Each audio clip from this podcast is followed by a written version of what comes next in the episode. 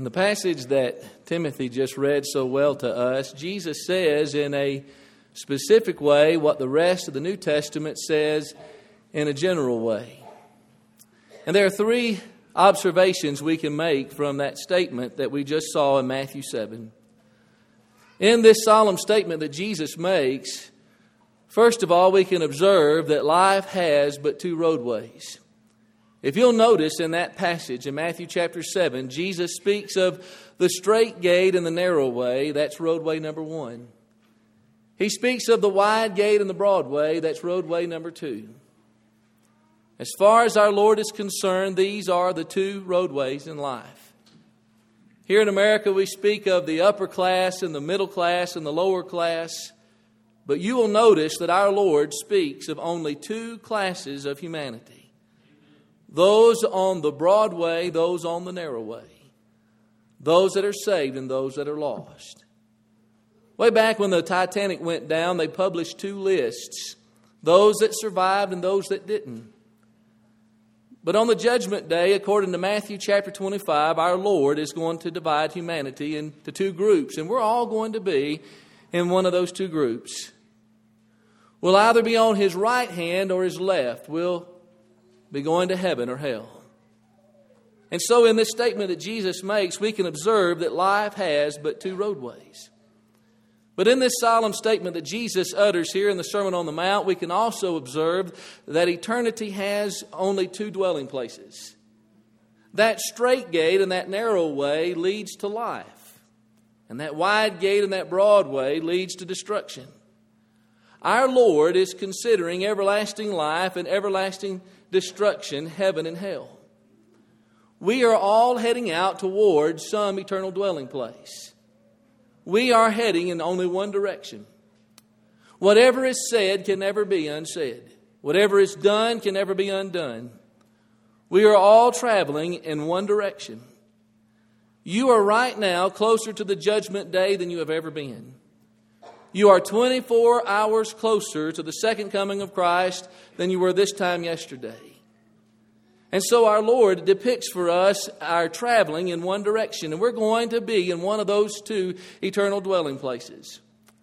Either we're going to dwell in heaven where there's nothing but life and eternal bliss and fellowship with the Godhead and the angels and the saints of all ages, or we're going to dwell in everlasting despair everlasting pain, everlasting fire. But then, third, in this solemn statement of our Savior, we also observe that more are going to hell than are going to heaven.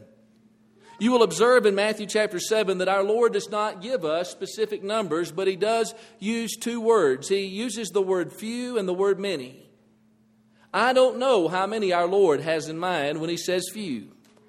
And I don't know how many our Lord has in mind when He says many. But I know that when our Lord speaks of those who are going to be saved, he says, Few there be that find it. And I know that when our Lord speaks of the population of those who are going to be lost, he says, Many there be that go in thereat. To me, it's a startling thing that more are going to hell than are going to heaven. If hell is so terrible and heaven is so wonderful, why would more go to hell than go to heaven? But I submit to you that men run toward the devil as if he were God, and run from God as if he were the devil. And men run toward uh, sin as if it were righteousness, and run from righteousness as if it were sin. Men run toward hell as if it were heaven, and run from heaven as if it were hell. It's an insane age in which we live. And yet the Bible makes it very clear that God wants all of us to be saved. 2 Peter chapter 3 and verse 9.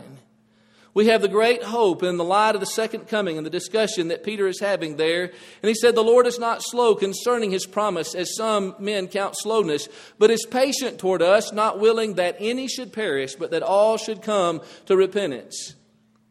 And so, if at the end of my life I find myself lost, it'll be because I chose that broad way that leads to destruction. And if in the end I find myself saved and with the Lord in heaven, it'll be because I chose that road that leads to life. Now realize that Jesus says here in Matthew chapter 7 that this is a broad and it's an easy way. It is the way of least resistance, it is the way that's being traveled by the majority. But I submit to you that there is a sense in which it is a very difficult thing to be lost.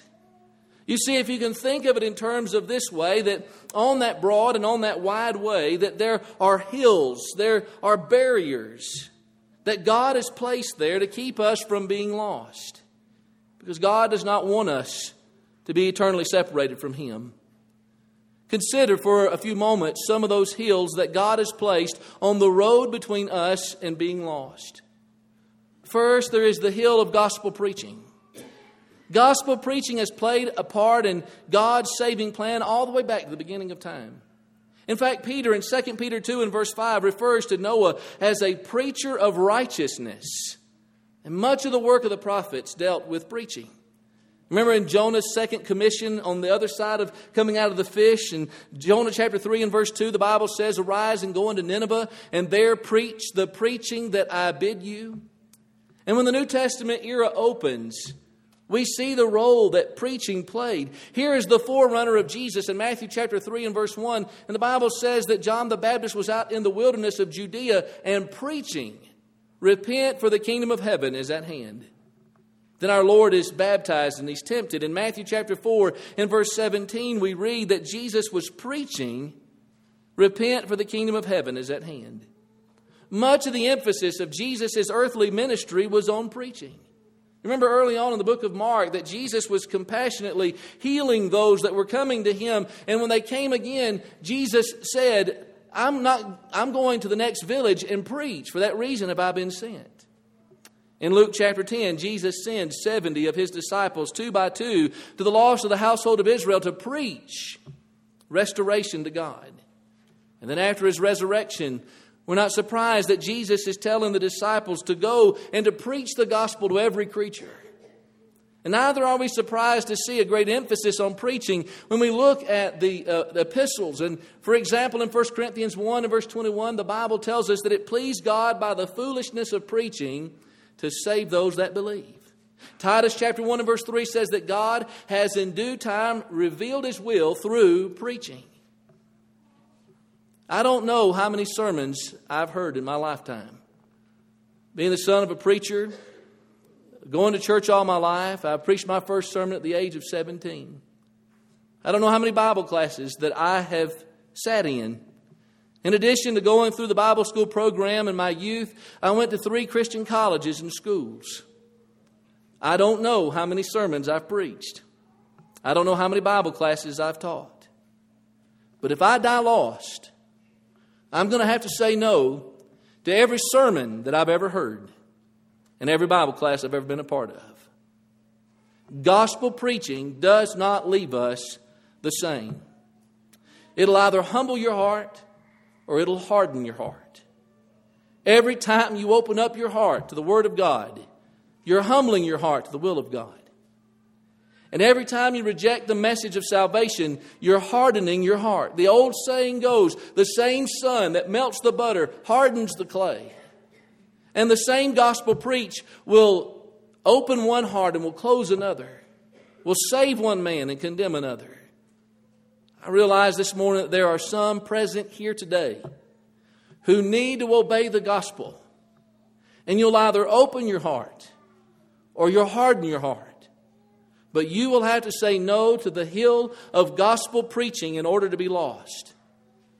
There's also the hill of the church that God has placed on the roadway between a person and being lost. In 1 Timothy chapter 3 and verse 15, Paul makes reference to the church as the pillar and the support of the truth.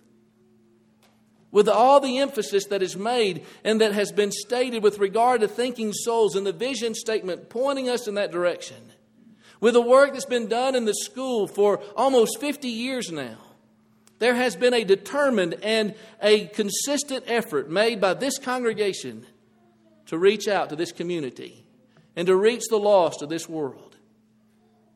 You know, I've known some churches through the years that weren't living right, they weren't evangelistic, and they weren't praying, and you'd have to climb over them in order to get to God. But I don't believe that's true of this congregation. You have served notice on this community Every time you have knocked on a door and handed a brochure, Every time you have invited a friend or a neighbor or a relative, you've offered financial assistance where you could. You've prayed for them. You've loved them. You've set the right example for them. You have served notice on the lost around you, at least by example. If you're going to be lost, you're going to have to climb over us in order to do it.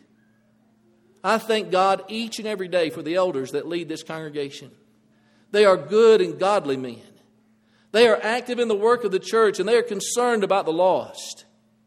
If you die lost, you'll have to say no to the leadership of these elders, to the various preaching that's done in this pulpit, to the Bible classes, to our young people, to uh, uh, the love of every member.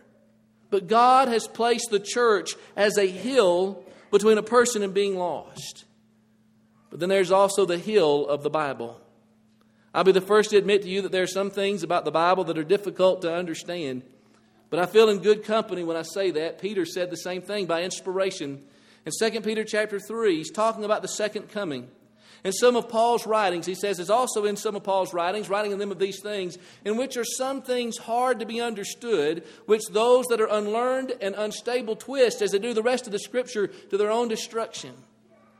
Wonder what Peter had in mind there. Did Peter have in mind perhaps part of the books of, book of Romans or individual verses under Paul's hand? Maybe he had in mind 1 Corinthians 15 29 and the baptism of the dead. I understand the context, but that illustration can be difficult. There's some other difficult or problematic texts in the Bible, but for all of that, there is so much of the Bible that all of us can understand. For example, in three different Gospels, we have uh, demonstrated for us the Great Commission. And in the Great Commission, in those three different perspectives, we have a different emphasis that is placed down by those writers.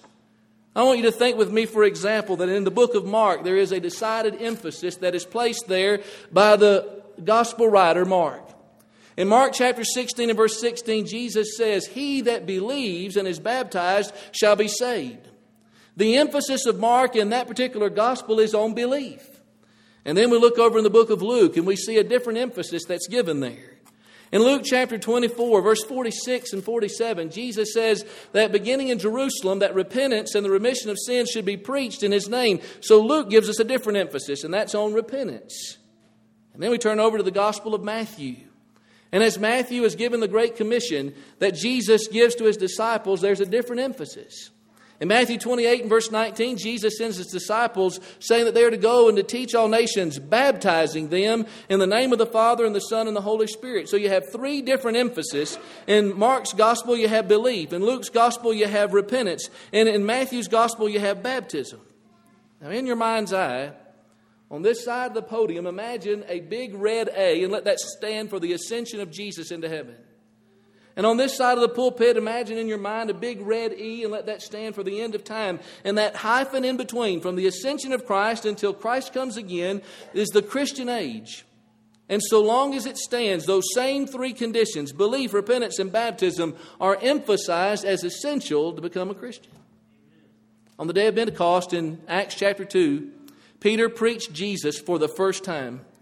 And he presented those same three conditions belief, repentance, and baptism. And in response to his very simple message, 3,000 people obeyed the gospel that day and became Christians. You may not know very much about the Bible at all, but already you know enough to become a Christian. These conditions that are emphasized let us know how one becomes a child of God. You know, because of the beauty of technology, I receive a lot of emails and uh, Facebook inbox messages from Christians, especially preachers in foreign places, and they have a, a great many questions, questions about the Bible. But a question that recurs over and over again, especially in third world countries, is Is there some way that we can get the Bible here? Can we get it in our own language? And that individual may have access to the internet, but a lot of the members of that church, maybe out in the bush in remote places, they don't have access to the Bible. And you think about this nation, even in a lot of non Christian households, there are a lot of people who have a Bible. And in many Christian homes, we have not one but several Bibles. And thanks to the, the, how prolific the internet here is in our country, it's a free app. It's a website of, of many different places that have the Bible for free in its totality there. It may take some diligence and some effort on our part, but we can understand the will of God by opening up the Bible. We don't have to go around wandering through life and wondering what does God feel about salvation and about sin in the church. He's made it known. If we go through life and we don't know what the will of God is, it's because we've not exerted the diligence that was required for us to open up the Word of God and to know what God wants us to do. You see, God has placed His Word as a hill between a person and being lost. Then there's also the hill of common sense. All of us have at least a little of it. God created us with it. At the end of the Sermon on the Mount, Jesus says, Whosoever hears these sayings of mine and does them, I will liken him unto a wise man that built his house upon the rock, and the rains descended, and the floods came, and the winds blew and beat upon that house, and it fell not, for it was founded upon a rock. Whosoever hears these sayings of mine and does not do them, I will liken him unto a foolish man that built his house upon the sand, and the rains descended, and the winds blew. The floods came and beat upon that house, and it fell, and great was the fall of it. Here at the end of the Sermon on the Mount, Jesus makes an appeal to our common sense. He says, If you hear these sayings of mine and you don't do them, you are like a man who had the money. And he expended the money and the time and the effort, and he built a house. But he was so insensible that he built his house on a foundation so flimsy that the first storm that came along swept it all away. Jesus is saying that this man did not use his head. And if you hear these sayings of mine and you don't do them, you're in the same category as that man. Can you imagine what it would be like on the day of judgment? To maybe stand behind a person from one of those nations that I mentioned a moment ago, and that individual were to say to you, I'm not prepared for this day. I don't know a thing about it. I've never heard the gospel preached. And if you were to have to say, I'm not prepared for this day either, he were to say, Well, where did you come from? And you were to say, I came from America. And he says, You mean you came from America, a land of Bibles, and you know, knew the way to heaven? And you say, Yes, I knew the way to heaven. I heard the gospel preached, but I didn't do a thing about it. One is going to be insensible, standing before God, having spurned such wonderful and endless opportunities. Surely the worst place in the whole globe from which to die lost is here in America because we've been so unusually blessed. And we have been given the gospel and the Bible and access to it like maybe no nation before us. Those who die lost from America certainly would seem to be the objects of God's greatest wrath because we've been so uniquely blessed and have had the word given to us. You know, your common sense is going to tell you two things to do. Your common sense is going to say, do what you know is right. It's right to build a house on a solid foundation. It's right to obey the gospel. You know that you're made in the image of God, that you're accountable to Him. One day you're going to die, and you're going to stand before Him in the judgment. Do what you know is right. But common sense is also going to tell you do what you know is right right now. Suppose you're sitting in your house and you don't realize you're in danger, and somebody bursts in the door and says, You've got to get out of here, your house is on fire. Common sense says, Run. Or maybe you're in the water and you can't swim, and somebody comes along in a boat and they offer to pull you out. It doesn't make sense to refuse that help because you know that you're about to perish. You see, God has given us our common sense. If we need to obey the gospel, why would we put it off a moment longer? God has placed our own common sense as a hill on the roadway to hell. There's also the hill of family. I know that you cannot obey the gospel for your family, and they cannot obey the gospel for you. In the context of talking about the widows there at Ephesus in 1 Timothy chapter 5 in verse 8, Paul makes an emphasis of providing for one's own. And I know that in context he's talking about physical assistance, but certainly we are to render spiritual assistance to our families. Inasmuch as I have a 20 year old son named Gary and an 18 year old son named Dale, and a 15 year old son named Carl, and inasmuch as much as I have a beautiful wife named Kathy, I have a special responsibility to them. They need me to go to heaven, and I need them. I need to be the right example. I need to be evangelistic. I need to be faithful to, to my Lord. Ephesians chapter 5 and verse 23 says the husband is the head of the wife, even as Christ is the head of the church, and he is the Savior of the body. I cannot imagine a man in this building saying to his family, I know that you need me to go to heaven. And more likely than not, you're not going to make it without me. But if you're going to make it to heaven, you're going to have to make it alone. I can't imagine a man saying that to his family. You know, sometimes we talk about children that are unfortunate, and by that we mean inadequately fed and improperly clothed and without a mom and dad in the home. But the most unfortunate child in all the world is a child that grows up in a home without God and Christ, without a daddy who loves God and Christ, without a daddy who's obeyed the gospel, who is not evangelistic, who's not trying to live right, who's not reading his Bible and praying to God. That's the most unfortunate little child in all the world. It's amazing the difference that one family member can make in the spiritual welfare of the whole family. Sometimes it's the wife who is obedient to Christ, and through her example, her entire family is won to the Lord. Sometimes it's even a little child who is introduced to the church and through his or her influence brings the entire family to Christ. If you need to obey the gospel, do it for yourself, but do it also for your family. But then also, Calvary is a hill on the roadway to hell. Can you imagine if it were possible, somebody going up to the cross of Calvary and saying, Lord Jesus, I know why you're here. You're taking my place. You're bearing my punishment. You're taking for me what rightfully I deserve, but don't ask me to become a Christian. Don't ask me to be active in the work of the church. Don't ask me to lead my family. I cannot imagine a single person ever saying that. But whenever you say no to the invitation, you're not saying no to the preacher or the sermon. You're saying no to the cross of Calvary. But then God's wonderful love is a hill on the roadway to hell. It's difficult to adequately describe the love of God. It's so deep you can bathe in it. It's so high it'll take you all the way to heaven. It's so warm it'll change you into the image of Christ. But perhaps the best example of that is seen in what we saw in our Bible class this morning in Genesis chapter 22, in the story of Abraham. Abraham had been waiting, and he and Sarah, for that child for so long, that child of promise. And in Genesis 22, that child has arrived.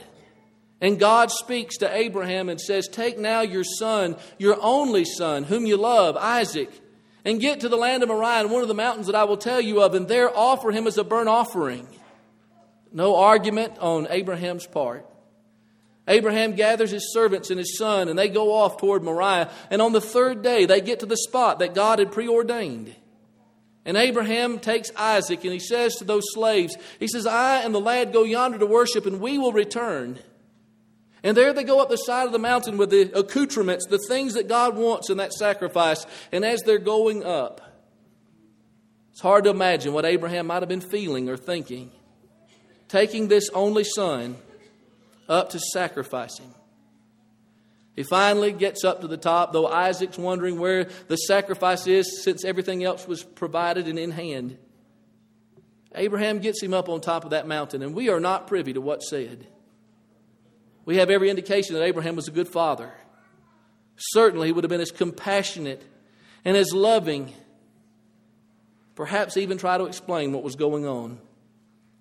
But Abraham is bound, and the sacrifice is about to occur. But we pause in our minds as we're looking at that scene, and we're realizing that at that moment, the God who has always exist, existed, the Godhead, Father, Son, and Holy Spirit are there, and the Father and the Spirit are observing what's taking place.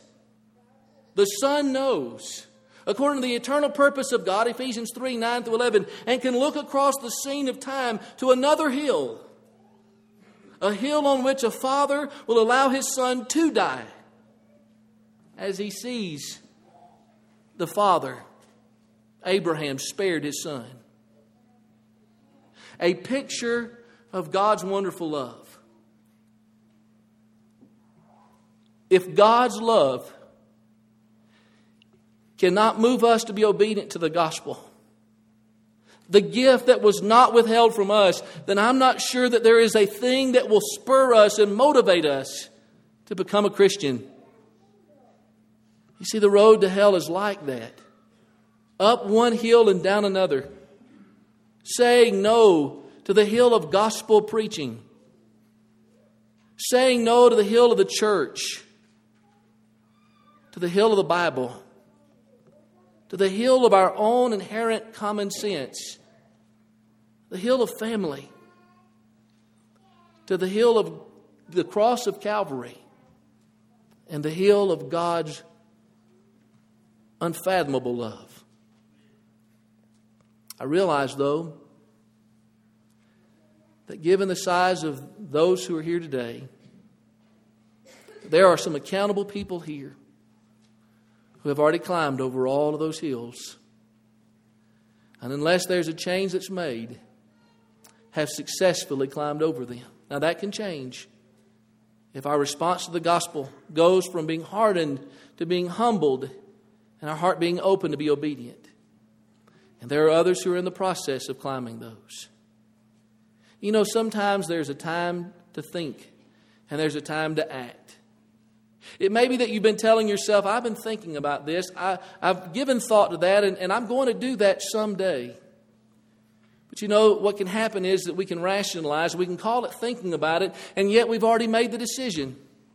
By delaying, by putting it off indefinitely, we're saying, I'm not going to do it.